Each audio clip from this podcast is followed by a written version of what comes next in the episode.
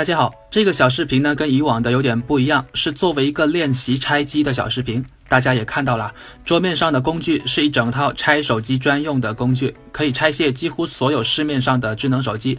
一般的评测和体验视频大家都看多了，一台手机的做工好不好，以往都是习惯性去看表面判断的。但是我就想逐渐尝试，让大家看到更多手机的内在。今天要当小白鼠的就是 OPPO 的千元机，型号是 A 五七。R 系列暂时舍不得拆呀，因为怕拆了装不上就报废了。先用一台结构相对简单点的千元机练一下手。一直以来，很多人都在说，OPPO 的手机虽然性价比不高，但是质量好，做工好。光看表面确实缺乏说服力。我自己也研究了好些天了，因为里面的主板以及元器件的排布，多多少少都会间接影响到手机使用的稳定性。呃，例如有的人不小心摔了一下手机，摄像头就罢工啊，又或者是自动重启和开不了机啊，这些故障呢或多或少都会和内部做工有点关系。在拆机之前一定要先关机，然后再把卡槽拿出来，不然等下拆后壳的时候很可能会把卡槽折断。这台 A 五七是塑料后盖，只是表面喷了一层漆，让它的质感更接近金属。同时可以看到它的四周并没有发现螺丝孔，后壳是直接和边框相互扣紧的。拆卸难度不算高，但还是要注意力度。后壳和边框之间还是扣得非常紧的。好，后壳打开了，就能大概看到手机里面的构造了。目前不管是千元机还是旗舰机，三段式的排布还是比较主流的，看起来整齐，而且也方便提升电池容量。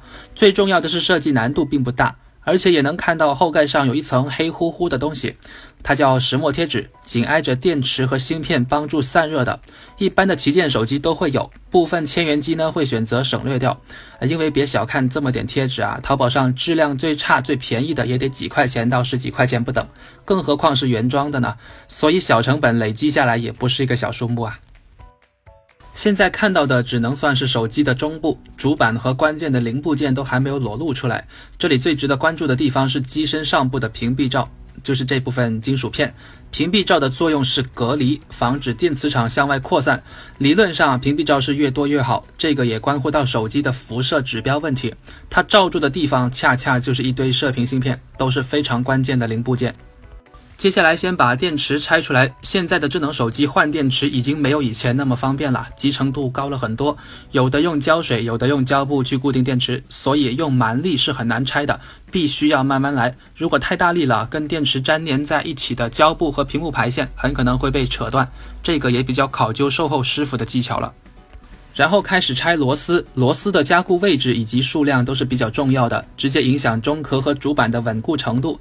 总共有二十颗螺丝，而且拧得还蛮紧的，认真拆卸完至少都要十分钟。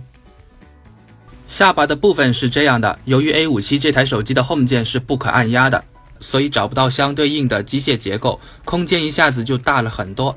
这里只有耳机孔的部分，只有一小块主板电路，扬声器是安放在中壳上面的，两面都有金属屏蔽罩。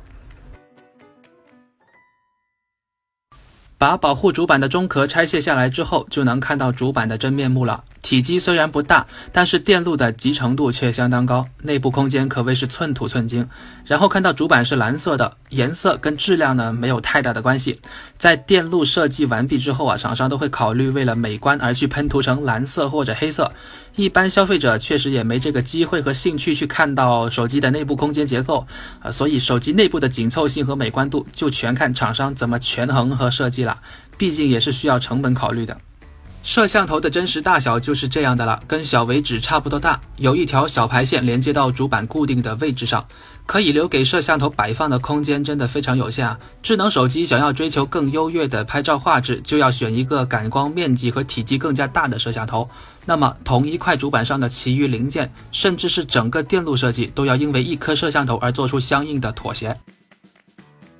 屏幕是和边框紧紧粘连在一起的，LCD 屏幕整个模组的厚度大概也就这样了。除了屏幕最表面的玻璃，它下面还有很多电路和相关的排线被遮挡保护着。